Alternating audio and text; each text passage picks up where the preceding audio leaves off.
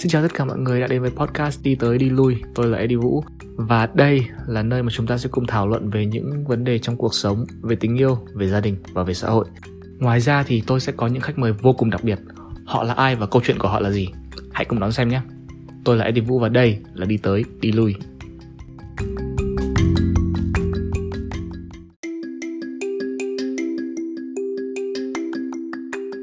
Trump vị tổng thống cởi chuồng trong Nhà Trắng. Người đàn ông quyền lực nhất thế giới hiện nay, Donald J. Trump. Rất nhiều người thần tượng ông ta bởi vì Trump là một tỷ phú và hiện tại thì đang giữ chức vụ cao nhất ở một quốc gia quyền lực nhất thế giới. Tuy nhiên, tôi không phải là fan. Và podcast lần này sẽ đưa ra các bằng chứng, các lý do cũng như là những thông tin mà các bạn có thể chưa từng nghe qua.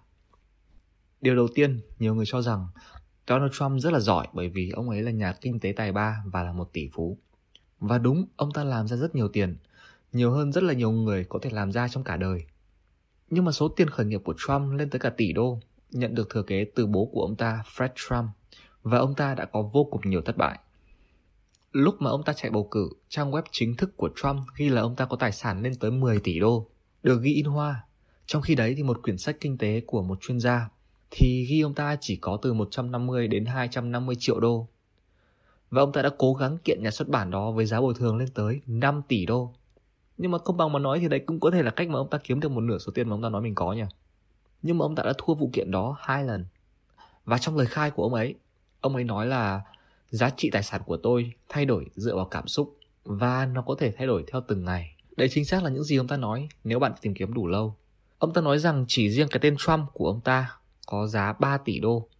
Tên nhãn hiệu của một sản phẩm làm thay đổi giá trị sản phẩm đó. Đó cũng là lý do người ta sẵn sàng trả cả ngàn đô cho sản phẩm của Chanel, Hermes, vân vân và vân vân. Và tên của người nổi tiếng gắn liền với sản phẩm cũng làm thay đổi giá trị của nó. Chẳng hạn như ở Mỹ thì có một cái áo cốt tông trắng tinh, không có gì đặc biệt, nhưng được bán giá là 120 đô la Mỹ bởi vì Kanye West là người tạo ra nó. Nhưng mà 3 tỷ đô thì thật là quá đáng. Đặc biệt, ông ta còn tự tin nói, nếu tôi đặt tên mình trên một sản phẩm, bạn biết nó sẽ thành công. Rất nhiều sản phẩm mang nhãn hiệu của Trump thực sự là không tốt. Ví dụ hãng hàng không Trump Shuttle không còn tồn tại, vodka Trump ngừng sản xuất, tạp chí Trump ngừng in, tạp chí thế giới của Trump cũng ngừng in, đại học của Trump. Ông ta đã bị học sinh kiện rất là nhiều lần bởi vì tấm bằng đó không có giá trị. Bít tết Trump hủy sản xuất, casino Trump với mục đích duy nhất là để kiếm tiền từ người chơi đã bị phá sản. Mọi nhà kinh tế đều có thất bại, nhưng mà trực giác kinh doanh của ông ta có thực sự tốt không? Khi mà ông ta nói rằng năm 2006 là thời gian thích hợp nhất để đầu tư bất động sản, ngay trước khi khủng hoảng kinh tế nhà đất xảy ra năm 2008. Ông ta luôn dọa kiện bất cứ một ai khi mà đề cập tới chuyện ông ta đã phá sản đến 6 lần. Và bạn có thể nghĩ rằng ok ok, tài chính có thể chưa phải là thế mạnh, xây nhà mới là thế mạnh của Trump. Ai mà không biết tòa tháp Trump đồ sộ cao thứ hai ở New York. Nhưng mà một tòa nhà mang tên Trump thì lại không nhất thiết là của ông ta hay ông ta đầu tư hay ông ta bỏ tiền của mình ra để mà xây dựng nó. Ông ta rất có thể chỉ cho phép tòa nhà đó sử dụng tên của mình để thu hút các nhà đầu tư khác mà thôi. Và ông ấy nói rằng làm như thế còn tốt hơn là sở hữu vì bạn không phải bỏ tiền ra, bạn chẳng phải bỏ bất cứ cái gì ra cả. Wow, nói như một nhà xây dựng thực sự ấy. Một tên tuổi nổi tiếng thì chưa chắc là có sản phẩm tốt. Ý tôi nói là có ai còn nhớ Google Glass không? Tòa nhà Trump ở Baja, Mexico còn chưa được xây mà rất nhiều nhà đầu tư đã bỏ tiền túi để mua căn hộ, đơn giản là vì nó có tên Trump trên đó. Dự án đó đã bị bỏ hoang khiến nhiều người mất trắng. Nhiều người thần tượng ông ấy bởi vì ông ấy là nhà kinh doanh tài ba và không có xuất phát điểm từ chính trị ra, nên ông ta luôn nói sự thật. Từ khi ông ta nhận chức năm 2016, thực tế với Trump cũng chỉ là gợi ý mà thôi.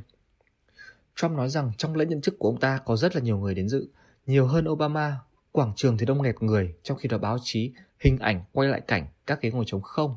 Quảng trường vắng teo, nhiều chỗ trống. Có vẻ như lúc đó người Mỹ đang tập giãn cách xã hội để phòng chống dịch bệnh Covid vậy. Ông ta nói phiếu đồng thuận của người dân Mỹ trong cuộc bầu cử nhiều hơn cho Hillary bởi vì có sự lừa dối trong bầu cử, mặc dù không đưa ra bất cứ bằng chứng gì cả. Ông ấy nói rằng lúc ông ta nhận chức thì trời không đổ mưa, suýt nữa mưa nhưng mà Chúa nhìn xuống và không cho mưa. Hoàn toàn không, vì lúc ông ta nhận chức thì trời mưa tầm tã, Chúng ta biết điều này bởi vì vợ của ông ta chính là người cầm ô và những người đứng xung quanh thì đang mặc áo mưa. Tất cả tổng thống thì đều nói dối ở thời điểm này hoặc thời điểm khác, Nhưng những gì Trump nói chỉ đúng một phần ba sự thật. Sự thật với Trump có thể thay đổi ngay trong một câu. Khi được hỏi về tỷ lệ thất nghiệp của Mỹ qua thời Obama, Trump nói, con số báo cáo cho là 4.9 đến 5%, con số thực tế có thể lên tới 28, 29%, cao hơn là 35% và tôi nghe có người nói rằng 42%. Tỷ lệ thất nghiệp 28% ở một quốc gia có thể làm kinh tế suy sụp hoàn toàn, nhưng mà ở 42% thì kết cục của nó chẳng khác gì bộ phim The Purge ngày thanh trừng vậy. Ông ta nói dối về rating của chương trình The Apprentice trong quá khứ thì gọi điện cho một biên tập viên tự xưng là John Miller, giả vờ làm đại diện cho chính mình để à, nu câng mình lên. Thậm chí còn nói dối rằng tòa nhà Trump Tower có 68 tầng, trong khi đó tòa nhà đó chỉ có 58 tầng. Hãy thử tưởng tượng sự bối rối của các lính cứu hỏa khi mà đến đó chữa cháy mà xem. Một bức ảnh của ông ta ở resort Mar-a-Lago in hình của Trump được bầu chọn là người đàn ông của năm của tạp chí The Times. Nhưng mà điều đáng nói là bức ảnh đó là được photoshop và số báo đó là không có thật.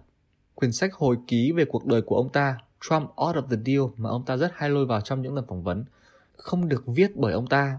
Ông ta nói rằng Obama tạo ra ISIS. Trong lần phỏng vấn nói về 11 tháng 9, ông ta nói rằng ở căn hộ của ông ta hồi đó có thể nhìn thấy được tòa tháp đôi và ngay sau khi máy bay đâm, ông ta thấy những người dân Trung Đông nhảy nhót.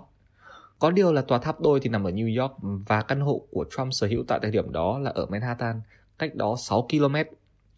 Trong lần nói về bão Dorian ở Mỹ, ông ta nói rằng có thể dùng bom hạt nhân thả vào tâm bão để làm tan đi. Trump nói hứa rằng bão Dorian sẽ hướng tới Alabama, trong khi đây nó vào thẳng Bahamas. Thậm chí còn dùng bút lông để vẽ vào bản đồ thời tiết. Để tôi nói lại một lần nữa, Tổng thống nước Mỹ Donald Trump bảo vệ lời nói hớ của mình bằng cách vẽ vào bản đồ thời tiết bằng một chiếc bút lông. Cái, cái quái gì vậy? Trump nói rằng mình là một thiên tài ổn định. Gần đây thì Trump có khoe với host Chris Wallace ở Fox News là ông ta đã có kết quả tốt khi thực hiện bài kiểm tra trí tuệ. Có điều là chính Chris Wallace cũng đã thực hiện bài kiểm tra đó và mục đích của bài kiểm tra đó không giống như là bài kiểm tra IQ mà nó vô cùng đơn giản. Chỉ để xem những người làm bài kiểm tra đó có vấn đề về não, thiểu năng hay là vấn đề nhận thức không? Một câu hỏi trong bài kiểm tra đó đưa ra các hình vẽ và người làm bài thì phải nhận biết được con nào là con voi. Còn một câu hỏi khác thì người ta yêu cầu viết ngày, tháng, năm. Trump có thông minh tuyệt đỉnh hay không thì ờ, tôi không biết. Nhưng mà ông ta đã ép trường trung học cũ của mình không được để lộ kết quả của ông ta trong các bài thi SAT trong thời điểm mà ông ta đi học. Ông ta là người phân biệt chủng tộc, điều này thì thực sự rõ ràng rồi. Ông ta nói những người Mexico đa phần là hiếp dâm và buôn thuốc viện, chỉ có rất ít trong đó là người tốt. Ông ta nói rằng người nhập cư từ châu Phi và Haiti đến từ quốc gia bãi cứt. Ông ta ném một người da màu ra khỏi khán đài tại một sự kiện quảng bá chiến dịch chạy cho tổng thống. Mấy năm trước thì ông ta đưa ra một lệnh cấm những người đạo hồi vào Mỹ. Khi ông ta thua kiện vì trường đại học của Trump không đạt tiêu chuẩn giáo dục, ông ta bảo rằng thẩm phán thiên vị vì thẩm phán là người Mexico. Trump bị ủy ban pháp lý kiện đến hai lần vì không cho người da đen thuê căn hộ của mình. Khi người lãnh đạo David Duke của hội KKK, một hội ưa thích chế độ nô lệ coi trọng người da trắng, ủng hộ Trump, thì ông ta giả vờ làm ngơ và không biết đó là ai, mặc dù ông ta biết rất rõ David Duke là ai, bởi vì trước đó Trump đã từng đề cập tới David Duke. Ông ta còn là người khai mào cho cuộc tranh cãi ngớ ngẩn. Obama không sinh ra ở Mỹ và yêu cầu Tổng thống Obama công khai giấy khai sinh của mình – và khi Obama công khai giấy khai sinh, Trump vẫn chưa tin và ông ta muốn tự tìm hiểu, bảo là sẽ gửi một đội đến Kenya để điều tra. Không biết sao đến bây giờ vẫn chưa có kết quả gì cả. Gần đây thì ông ta đã cổ suý cho hành động đánh đập người tham gia biểu tình Black Lives Matter.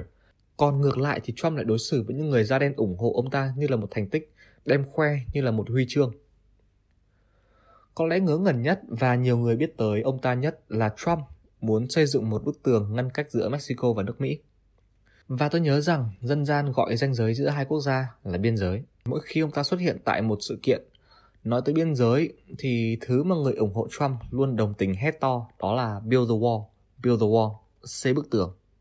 Donald Trump muốn xây bức tường trải dài biên giới ngăn cách giữa hai quốc gia và dựa vào số lần mà ông ta nhắc tới nó kèm với giọng điệu mà ông ta miêu tả với bức tường thì tôi khá chắc là ông ta muốn have sex với nó. Hãy loại bỏ tất cả những vấn đề về phân biệt chủng tộc như đã đề cập ở trên, mà hãy nhìn kỹ hơn một chút. Con số đầu tiên để xây dựng bức tường, Trump nói sẽ là 10 tỷ đô để xây. Nhưng mà ông ta bảo mình có thể giảm xuống còn 4 tỷ đô. 60% discount thì không phải là quá tệ đúng không? Nhưng dần thì con số đấy lại được đẩy lên, đẩy lên và đẩy lên. Và lần cuối cùng mà Trump nhắc tới số tiền để xây dựng bức tường đó là 12 tỷ đô. Ok, giả dụ vậy đi. Vậy thì chất liệu mà nó sẽ được xây dựng là gì? Trump cũng nói rằng bức tường sẽ được xây dựng bởi bê tông và thép cây. Chiều cao như Trump bảo sẽ vào khoảng 11 mét và dài khoảng 1.000 dặm, tầm 1.600 cây. Theo một chuyên gia kinh tế để xây dựng, bê tông tốn khoảng 10 tỷ, 5 đến 6 tỷ sẽ dành cho sắt và nhân công, thêm 1 tỷ nữa để làm móng. Như vậy đã tốn 17 tỷ và chúng ta mới chỉ bắt đầu mà thôi. Đương nhiên là sẽ cần một cách nào đó để chuyển các vật liệu về đúng địa điểm xây dựng, nên sẽ tốn khoảng thêm 2 tỷ nữa để xây dựng đường đủ khỏe để xe tải 14 tấn có thể chở qua. Chưa kể đến tiền quản lý và thiết kế, tốn thêm khoảng 30% số tiền trước đó nữa. Làm tròn tới 25 tỷ đô hơn 6 lần mà con số Trump đã đưa ra. Đó mới chỉ là xây thôi nhé. Mỗi năm thì vẫn cần tiền để tân trang và sửa sang. Một chuyên gia dự kiến là sau khoảng 7 năm thì số tiền tân trang sẽ nhiều hơn số tiền xây dựng. Nhưng mà không sao, ông ta nói là Mexico sẽ là người trả tiền. nói vậy thì chẳng khác nào bảo KFC mở cửa hàng và Burger King là người trả tiền cả. Để xây dựng bức tường trải dài khắp biên giới như vậy thì sẽ mất khoảng 3 năm rưỡi. Nhưng mà sắp hết nhiệm kỳ đầu tiên của Trump thì giống như các tòa nhà khác của Trump vậy. Hiện tại thì vẫn đang được thi công. Trump nói rằng bức tường sẽ ngăn những người nhập cư trái phép vào nước Mỹ. Yeah, làm như người ta đi vào nước Mỹ qua đường bộ ấy. Chủ yếu những người nhập cư trái phép vào nước Mỹ thông qua visa hợp pháp, nhưng mà họ lại ở lại khi mà hết hạn visa. Và hơn nữa, nếu như ông ta xây dựng bức tường thì những người nhập cư trái phép hoàn toàn có thể phát triển ra một thiết bị mà người dân Mỹ không thể nào ngờ tới được. Nghe đồn thì người ta đặt tên cho thiết bị đó là cái thang, hoặc phương án thứ hai là họ có thể đào đường hầm. Với một người làm chủ cuộc thi Hoa hậu Thế giới và Hoa hậu Hoàn Vũ, bạn nghĩ rằng Trump có sự tôn trọng nhất định với phụ nữ? Thì không. Video tại một bữa tiệc quay lại được cảnh Trump nói chuyện rất là thân tình với tội phạm tình dục khét tiếng Jeffrey Epstein, chỉ tay, bình phẩm với những cô gái xinh đẹp ở bữa tiệc. Nhưng mà khi Jeffrey bị bắt thì Trump lại chối bay, nói rằng tôi không quen. Bạn thực sự cần Google cái tên Jeffrey Epstein để hiểu rõ sự khủng khiếp của tên biến thái này. Con gái của ông ta, Ivanka Trump, là một người phụ nữ rất xinh đẹp và tình cảm của hai bố con thì không có gì sai. Nhưng mà phỏng vấn ở trên chương trình The View thì ông ta nói rằng nếu Ivanka không phải là con gái của tôi thì có lẽ tôi đang hẹn hò với con bé. Trên chương trình talk show của Wendy Williams, Wendy hỏi hai bố con giống nhau điểm gì. Ivanka nói rằng bất động sản hoặc là gold, còn Trump thì lại nói rằng khả năng tình dục. Nếu một người tố cáo bạn xâm hại tình dục, rất có thể thì bạn bị oan và cô ta nói dối. Nhưng mà Donald Trump có tới 25 phụ nữ tố cáo rằng ông ta xâm hại tình dục. Trump ngoại tình với vợ của ông ta với diễn viên sex Stormy Daniels, ép cô ta ký vào bản hợp đồng bí mật giống như trong bộ phim 50 sắc thái và trả cho Stormy Daniels 150.000 đô để giữ im lặng. Một lần đi chơi ở Moscow, ông ta đã chọn khách sạn và thuê đúng phòng mà Tổng thống Obama và Michelle đã ở trước đó. Thuê gái điếm và đái lên giường. Một đoạn video từ nhiều năm trước khi Trump và Billy Bush nói chuyện với nhau trên xe buýt, Trump nói rằng ông ta bị thu hút bởi gái đẹp và ông ta sẵn sàng hôn người ta mặc dù chưa được cho phép. Ông ta nói rằng I move on her like a bitch và grab the woman by the pussy. What the fuck? Thứ nhất, đừng bao giờ gọi phụ nữ là bitch. Thứ hai là làm sao ông ta có thể cầm được cái đấy của phụ nữ. Tất cả những chuyện ở trên mới chỉ là bắt đầu của tảng băng. Tôi còn chưa nói về chính sách và phản ứng của ông ta trong đại dịch lần này. Tất cả tổng thống đều công khai tiền thuế nhưng mà Donald Trump thì không. Theo lời của Trump, cho tới hiện nay thì văn bản khai thuế của ông ta từ năm 2015 hiện tại thì vẫn bị sở thuế kiểm tra. Ông ta là tổng thống mà. Trump lạm dụng quyền hành để đưa gia đình của ông ta vào làm việc cho Nhà Trắng. Ông ta luôn tấn công những trang báo của CNN, MSNBC, ABC vì đưa thông tin không tốt về mình và chỉ xem tin tức khen ngợi ông ta như là Fox News. Một lần, Tổng thống Trump gọi điện trả lời phỏng vấn trên Fox News đến 45 phút. Phải đấy, Tổng thống nước Mỹ không có việc gì quan trọng hơn để làm là trả lời một cuộc phỏng vấn dài 45 phút trên điện thoại. Ông ta tweet trung bình vào khoảng 11 đến 12 tweet một ngày và có lần lên tới 142 tweet một ngày. Nhiều bài tweet của ông ta là không đúng sự thật và đã nhiều lần Twitter đã đưa ra cảnh báo trên chính trang mạng xã hội của Tổng thống. Và ông ta còn muốn siết chặt Facebook vì Facebook đã chặn một bài post của ông ta cổ suý bạo lực và tin giả. Trump cáo buộc Obama nghe lén Nhà Trắng sau khi ông ta thắng cử và khi được hỏi thì ông ta ném phóng viên ra khỏi Nhà Trắng, ngồi lên bàn và giả vờ làm việc. Suốt 4 năm thì ông ta muốn dừng hệ thống Obamacare. hệ thống y tế với mục đích là trả cho tất cả mọi người. Nói về phản ứng trong đại dịch lần này thì sao? Donald Trump khi mà nhận chức thì đã sa thải hầu hết các nhân viên của Obama, giải thể đội kiểm dịch tức thời. Khi dịch mới bắt đầu thì ông ta bảo đó là âm mưu phá hoại của Trung Quốc, sau đấy thì lại bảo đó là âm mưu phá hoại của Đảng Cộng Hòa nên phản ứng với đại dịch vô cùng chậm trễ. Ông ta còn bảo đến tháng 4 là sẽ không còn virus nữa bởi vì mặt trời sẽ chữa được mọi bệnh. Bây giờ là tháng 7 rồi và số ca của Mỹ hiện tại thì đang đứng đầu thế giới. Vì số lượng ca nhiễm quá lớn khiến ông ta xấu mặt. Trump muốn trì trễ việc xét nghiệm và theo như suy nghĩ của ông ta thì ít xét nghiệm bằng với ít ca nhiễm. À, ôi mẹ ơi. Nếu như mà ngừng việc xét nghiệm lại không có nghĩa là số cam sẽ giảm. Chúng vẫn còn nhưng chúng ta chỉ không biết mà thôi. Cũng giống như là khi nhà bạn cháy mà bạn không nói cho lính cứu hỏa biết vậy. Đương nhiên là người ta không biết về vụ cháy, nhưng mà vụ cháy vẫn đang xảy ra mà. Suốt từ ngày công bố dịch thì gần đây Trump mới bắt đầu đeo khẩu trang. Ngay cả khi ông ta đi thăm nhà máy sản xuất khẩu trang, ông ta cũng không đeo khẩu trang.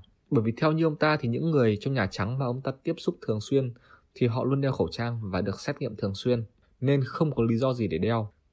Ở nước Mỹ thì một trong những đạo luật cơ bản đó chính là tự do truyền thông, freedom of the press. Nhưng mà ông ta liên tục bảo rằng truyền thông luôn chống lại ông ta. Đó mới chỉ là một số lý do mà tôi không phải là fan của Trump. Tóm gọn lại thì ông ta là người kém hiểu biết, thiếu kinh nghiệm, nói dối thường xuyên, suốt ngày tấn công truyền thông vì đưa tin xấu về ông ta.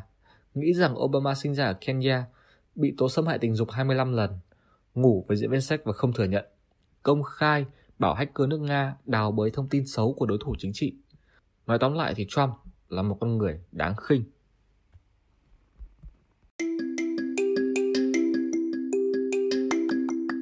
Đi tới, đi lui sẽ có mặt ở trên tất cả các nền tảng âm nhạc bạn yêu thích nhất như là Spotify, Google Play, Apple Podcast. Hãy trở thành một phần của podcast bằng cách subscribe và để lại những review thật tốt nhé. Tôi là Eddie Vũ và đây là Đi tới, đi lui.